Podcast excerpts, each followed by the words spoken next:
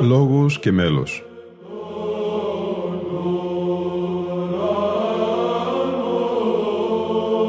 Προσεγγίσεις στη μυσταγωγία της ψαλτικής τέχνης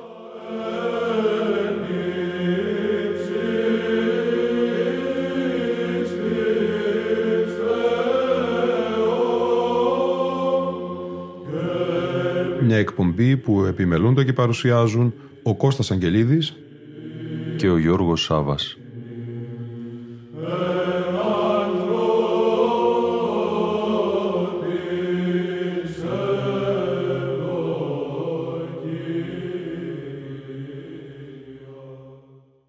Αγαπητοί φίλοι και φίλες, Χριστός Ανέστη.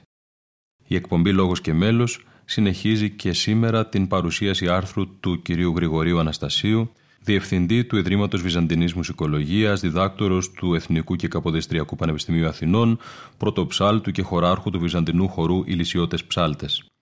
Τίτλος του Τα Πασαπνοάρια του Όρθρου ως καλοφωνικές συνθέσεις. Σκέψεις που γεννιούνται για τη σκοπιμότητα του καλοφωνικού μέλους γενικότερα. Μιλώντας για τα πασαπνοάρια του όρθρου από την άποψη της μελοποιίας, πρέπει να επισημανθεί ότι πρόκειται αναμφίβολα για καλοφωνικές συνθέσεις. Αναγνωρίζονται λοιπόν σε αυτές και τα τρία εκ των όνου κάνευ γνωριστικά στοιχεία της καλοφωνίας, κατά την διατύπωση του καθηγητή Γρηγορίου Στάθη, δηλαδή ανακατάστρωση του ψαλμικού κειμένου, πλατή μέλος, επιβολή κρατημάτων. Έχοντας τούτο κατά νου, απομένει να ασχοληθούμε με το μέλος και την μορφή αυτών των συνθέσεων κατά τις ακόλουθες συνιστώσεις τους. Πρώτον, χρήση του ψαλμικού κειμένου. Δεύτερον, μελική μεταχείριση. Τρίτον, μορφολογικός τύπος. Πρώτον, ο τελευταίος έκτος στίχος του 150ου ψαλμού, οριζόμενος και ως εφήμνιο αυτού, πάσα πνοή ενεσάτω των Κύριων, αποτελεί το σταθερό και βασικό στοιχείο του κειμένου όλων των καλοφωνικών συνθέσεων των πασαπνοαρίων. Πέραν τούτου, ο μελουργός έχει την ευχαίρεια να διαλέξει στίχους ή αποσπάσματα στίχων από τον ίδιο ψαλμό και τους δύο προηγουμένους του, 148 και 149, για να συμπληρώσει ένα της αρεσκίας του και της επιθυμητής από αυτόν εκτάσεως κείμενο. Η απλούστερη και αρκετά συνήθις κατάστρωση του ψαλμικού κειμένου των Πασαπνοαρίων είναι η ακόλουθη. Πάσα πνοή ενεσάτω των Κύριων, ενείτε των Θεών εν της Αγίης αυτού, ενείτε αυτόν πάσε δυνάμεις αυτού, πάσα πνοή ενεσάτω των Κύριων. Κράτημα, πάσα πνοή ενεσάτω των Κύριων.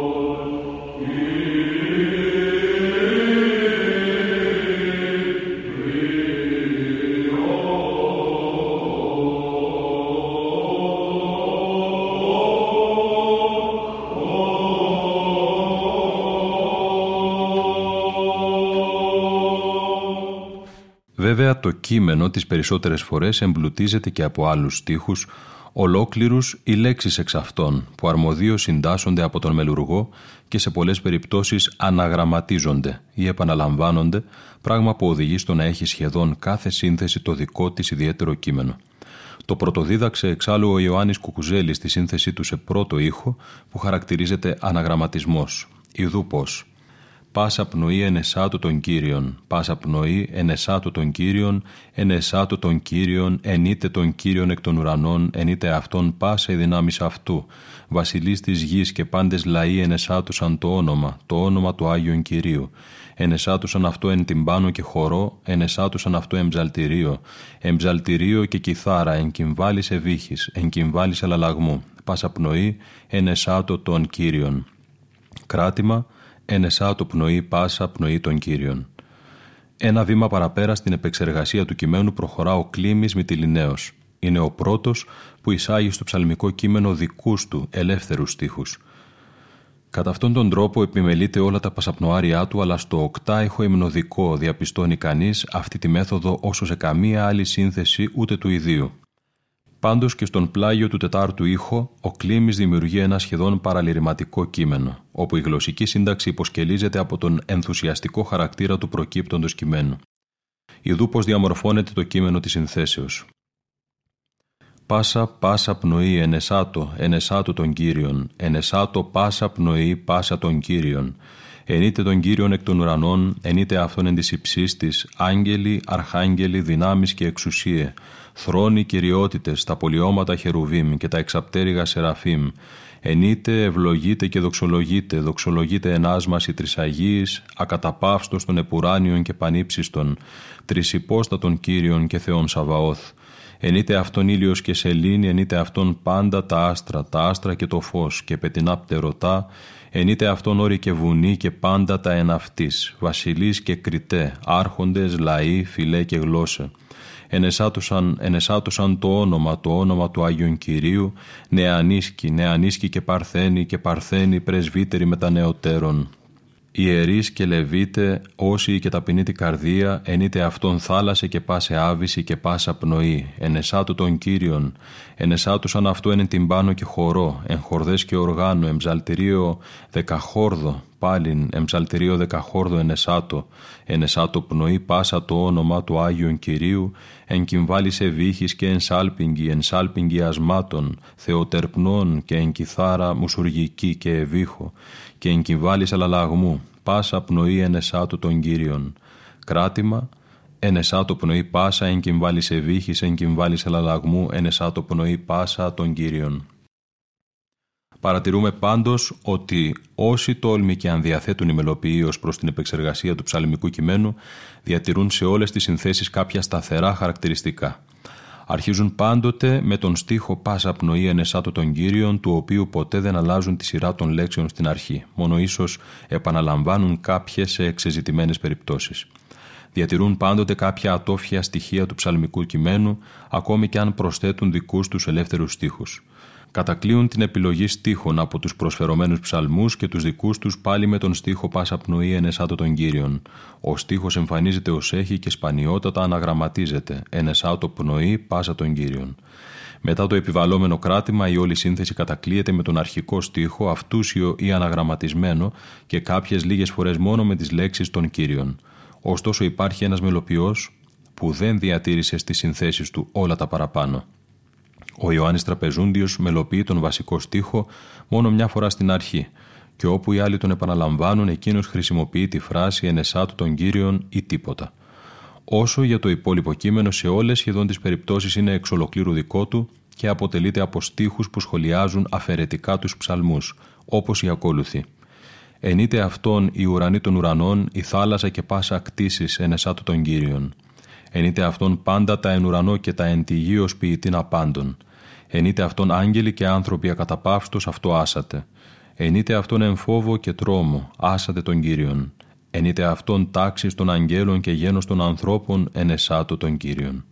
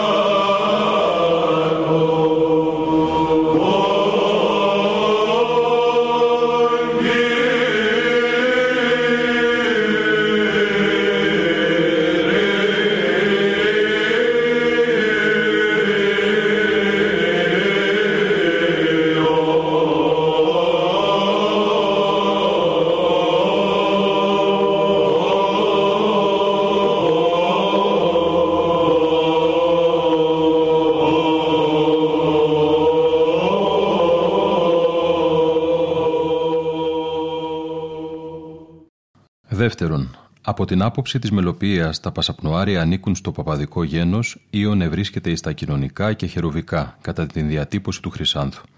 Αυτό σημαίνει ότι το βασικό δομικό υλικό του μέλους τους αποτελούν οι παπαδικές θέσεις, όπως της παρακλητικής στην αρχή ή σε άλλο σημείο της συνθέσεως, του παρακαλέσματος ή του εταίρου παρακαλέσματος, του αντικενοκυλίσματος, του τρομικού ή εξτρεπτού και του λυγίσματος σε διαφόρους σχηματισμούς, που απαντούν συχνά στο παπαδικό γένος μελοποιίας που χρησιμοποιούνται ευλαβικά και διαχρονικά από όλους τους μελοποιούς και συντίθενται αρμοδίως κατά τα παραγγέλματα της τέχνης. Πάντως, αν θα έπρεπε να επισημάνουμε κάποια διαφορά στην εξέλιξη της μελοποιίας, αυτή δεν βρίσκεται στις θέσεις, αλλά στον τρόπο συναρμογής τους. Οι λιγοστές βυζαντινές συνθέσεις συνήθως εκθέτουν με επανάληψη και παλιλογία τις θέσεις που περιέχουν. Οι συνθέτες του 14ου και 15ου αιώνα χρησιμοποιούν εκτενείς αλληλουχίες θέσεων κατ' επανάληψη στο πλαίσιο μίας συνθέσεως.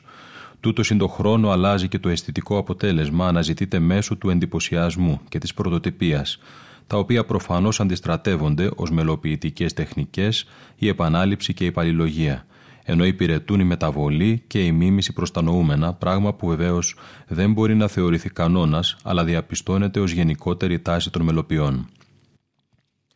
Τρίτον, αποφεύγοντας ωστόσο την σχολαστική μαγρολογία για τις θέσεις, απομένει να διακριβώσουμε την επαγωγή από τα δομικά μέρη στο γενικό σχέδιο των υποεξέτασης συνθέσεων. Ω γνωστόν, τα επιβαλόμενα κρατήματα σε μια σύνθεση ορίζουν τα μέρη της συνθέσεως αυτής, δηλαδή όσα κρατήματα τόσα και μέρη διακρίνονται. Έτσι, ο μορφολογικός τύπος μιας καλοφωνικής συνθέσεως μπορεί να εμφανίζεται ως μονομερής, διμερής, τριμερής κλπ. πολυμερής. Κατά ένα παράξενο τρόπο όλες οι συνθέσεις πασαπνοαρίων είναι μονομερείς. Επιβάλλεται σε αυτές μόνο ένα κράτημα πριν το τέλος, που σχεδόν πάντοτε είναι ο προκειμενικός στίχος πάσα πνοή ενεσάτω των κύριων. Ο ίδιος στίχος πάλι βρίσκεται πρώτου κρατήματος που σχεδόν πάντοτε είναι τερετισμός, αρχόμενος όπως είναι φυσικό, με συλλαβές το το το, αφικνούμενες από την τελευταία συλλαβή της λέξεως κύριων. Η σύνθεση του Μπερεκέτη με τον χαρακτηρισμό συνοπτικών εν συνόψη παρουσιάζει όλα τα περιγραφόμενα χαρακτηριστικά. Μόνο στη σύνθεση του Ρεδεστινού σε ήχο τρίτο, το κράτημα αρχίζει με βραχήν ενανισμό, ενώ αρκετές φορές οι τερετισμοί απολύγουν σε ενανισμού. Στην αρχή πάλι δεν απαντούν ηχήματα ή μικρά κρατήματα, όσες συνθέσεις έχουν εισαγωγή, αυτή είναι η επέκταση της πρώτης συλλαβής πα, είτε με το τέλος της παρακλητικής, είτε με απλό μελικό πλατισμό, είτε και με τα δύο.